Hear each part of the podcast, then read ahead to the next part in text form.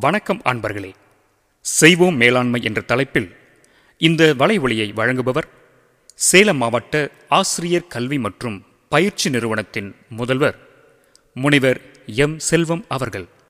நண்பர்களே இந்த வலையொலி பதிவில் ஃபார்மேட்டிவ் மேனேஜ்மெண்ட் அதாவது வளர்ச்சி மேலாண்மை என்ற கருத்தை நாம் விவாதிக்க இருக்கின்றோம்.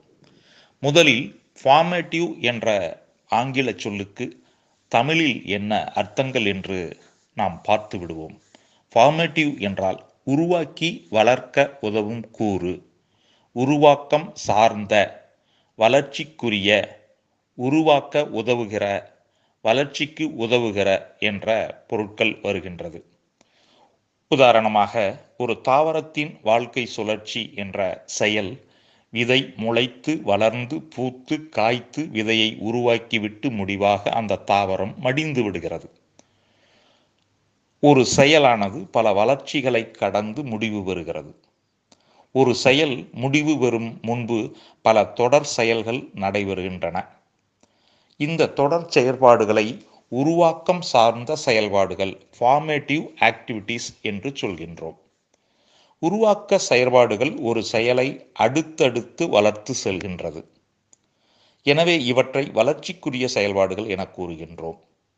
வளர்ச்சியை உருவாக்கும் செயல்பாடுகளில் மேலாண்மை கூறுகளான திட்டமிடுதல் பிளானிங் பலவற்றை சேர்த்து ஒன்றுபடுத்துதல் ஆர்கனைசேஷன் இணக்கி ஒருநிலைப்படுத்துதல் கோஆர்டினேஷன் தகவல் பரிமாற்றம் கம்யூனிகேஷன் மேற்பார்வையிடுதல் சூப்பர்விஷன் கட்டுப்படுத்துதல் கண்ட்ரோலிங் சோதித்தல் செக்கிங் போன்ற மேலாண்மை கூறுகளை பயன்படுத்துவதால் இதற்கு வளர்ச்சி மேலாண்மை அதாவது ஆங்கிலத்தில் ஃபார்மேட்டிவ் மேனேஜ்மெண்ட் என்று நாம் கூறுகின்றோம். உதாரணமாக இதை நாம் வெகு சுலபமாக புரிந்து கொள்ள ஒரு உதாரணத்தை நாம் எடுத்துக்கொள்வோம். இப்போ ஒரு கண் மருத்துவமனை இருக்குது அந்த கண் மருத்துவர் ஒரு நாளைக்கு அதிகப்படியான நோயுள்ளவர்களுக்கு வந்து கன்சல்டேஷன் கொடுக்கணும் அப்படின்ட்டு அவருடைய ஒரு குறிக்கோள் வைக்கிறாரு. அப்படின்னா இங்கே என்ன நடக்கும் அந்த ஹாஸ்பிட்டலில் அப்படின்னா அவர் செய்யக்கூடிய அந்த கன்சல்டேஷனை மட்டும் அவர் செஞ்சால் நிறைய நோயாளிகளை அவர் வந்து மீட் பண்ணலாம். அவர் செய்ய தேவையில்லாத வேலைகளை மற்றவங்களுக்கு கொடுத்துடணும். அதுதான் இங்கே கான்செப்டே அப்போ அதற்கு நிறைய அவர் டாக்டரேட்டுக்கு போகிறதுக்கு முன்னால் நிறைய செயல்பாடுகள் இருக்கும். அங்கே முதல்ல வந்து கண் ஆஸ்பத்திரியில் என்ன பண்ணுறாங்க அப்படின்னா நோயாளிகளுக்கு கண்ணில் என்ன பிரச்சனை என்பதை அறிய நோயாளிகளை பல தொடர் செயல்கள் மூலம் ஆயத்தப்படுத்துகிறாங்க என்னென்ன வளர் செயல்பாடுகள் இங்கே இருக்குது அந்த ஐ ஹாஸ்பிட்டலில் அப்படின்னு பார்த்தோம்னா முதல்ல ஒரு நோயுள்ளவர் போகிறாரு அப்படின்னா முதல்ல பதிவு செய்வாங்க ரெஜிஸ்ட்ரேஷன் பண்ணுவாங்க. அப்பயே வந்து புள்ளி விவரங்களையும் கேட்டுக்குவாங்க. அதுக்கு அடுத்தது ரெண்டாவது ப்ராசஸ் வளர் செயல்பாடில் என்ன நடக்கும்னா அவருக்கு ரத்த அழுத்தம் சோதிப்பாங்க. ப்ரெஷரை செக் பண்ணுவாங்க. அதற்கு அடுத்தது ஐ ப்ரெஷரை செக் பண்ணுவாங்க. மூணாவது ப்ராசஸில் கண்ணில் அழுத்தம் இருக்கா அப்படின்ட்டு. நாலாவது ப்ராசஸில் கண்ணில் பவர் இருக்கா அப்படின்ட்டு கண்ணாடிலாம் போட்டு செக் பண்ணுவாங்க. கடைசியாக இதில் எடுக்கக்கூடிய புள்ளி விவரங்களை வச்சுக்கிட்டு கடைசியாக யாரை போய் பார்ப்பாருன்னா மருத்துவரை போய் பார்க்க அனுமதிப்பாங்க அந்த நோயாளியை. கடைசியாக அந்த ந மருத்துவர் நோய் நோய்க்குரிய அறிவார். என்ன பிரச்சனை கண்ணில் இருக்குது அப்படின்ட்டு. அப்போ இங்கே வந்து பார்த்தீங்கன்னா முதல்ல நாலு ப்ராசஸில் டாக்டரு வர்றதே கிடையாது. அந்த நாலு ப்ராசஸ்லேயும் நாலு டிஃப்ரெண்ட்டு மக்கள் வந்து அதை செய்கிறாங்க அப்போ கடைசியாக தான் போகிறாங்க அப்போ இந்த நாலு ப்ராசஸையும் ஒரு டாக்டர் செய்யணும் அப்படின்னா நிறைய நேரம் எடுத்துரும். இப்போ இங்கே என்னென்ன திட்டங்கள் இருக்குது இந்த நாலு அஞ்சு ப்ராசஸில் டோட்டலாக என்னென்ன திட்டம் அப்படின்னா நோயாளியினுடைய விவரத்தை சேகரிக்கிறாங்க. அது முடிஞ்சவனையும் ப்ரெஷர் செக் பண்ணுறாங்க அது முடிஞ்சவனையும் ஐ ப்ரெஷர் செக் பண்ணுறாங்க அது முடிஞ்சவனையும் கையில் வந்து பவர் இருக்கா அப்படின்ட்டு செக் பண்ணுறாங்க கடைசியாக மருத்துவர்கிட்ட அனுப்புகிறாங்க அதுக்கு அடுத்தது மருத்துவர் வந்து அது மருந்து மாத்திரையிலே சரி பண்ண முடியுமா? அல்லது ஏதேனும் கண்ணுக்கு வந்து அறுவை சிகிச்சை தேவைப்படுமா? அல்லது லேசர் சிகிச்சை தேவைப்படுமா? அப்படிங்கிற விஷயத்தெல்லாம் அவரும் முடிவுபடுத்திடுறாரு. அதற்கு அடுத்தது பாருங்கள் இங்கே ஒவ்வொரு செயல்பாடாக போகுது.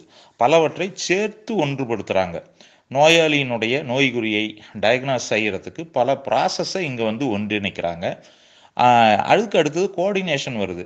இங்கே பாருங்க ஒன் பை ஒன்னாக வரிசை கிரகமாக செயல்பாடுகளை ஒருங்கிணைச்சு கொண்டு போகிறாங்க தகவல் பரிமாற்றம் என்னன்னா யாருக்கு என்ன வேலை யார் எப்படி சரியாக செய்யணும்? இப்போ ஒருவர் வந்து லீவில் இருக்கிறாரு அப்படின்னா ஆல்டர்னேட் என்ன செய்கிறது அந்த மாதிரியான தகவல் பரிமாற்றங்களை பக்காவாக பண்ணிக்குவாங்க. அதுக்கு அடுத்தது மேற்பார்வையிடல் வரும்.